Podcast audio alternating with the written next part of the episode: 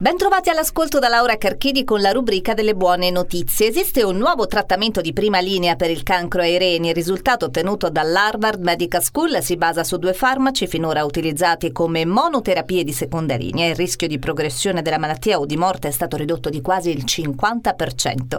Tecnologie viventi che imitano i meccanismi alla base della biologia per svolgere funzioni specifiche, robot per la medicina di precisione, ecobatterie ricaricabili e nuovi superconduttori sono alcune alcune delle 170 innovazioni sulle quali la Commissione europea ha deciso di investire 1,7 miliardi di euro per due anni attraverso il programma Attract finanziato dalla Commissione europea. Si punta così su ricerca e innovazione per contribuire a rilanciare l'economia europea, creando prodotti, servizi, aziende e posti di lavoro. Tra i progetti di punta per il futuro ci sono le possibili applicazioni della biologia sintetica, che punta a progettare ai computer organismi che non esistono in natura, come batteri capaci di ripulire suolo e acque da sostanze inquinanti, un settore nel quale si prevedono investimenti per oltre 25 miliardi di dollari entro il 2024. È online in questi giorni Impazienti Cronici, la prima web serie realizzata in Italia con l'obiettivo di sensibilizzare sull'importanza dell'aderenza alle cure per controllare e convivere con patologie croniche come quelle cardiometaboliche.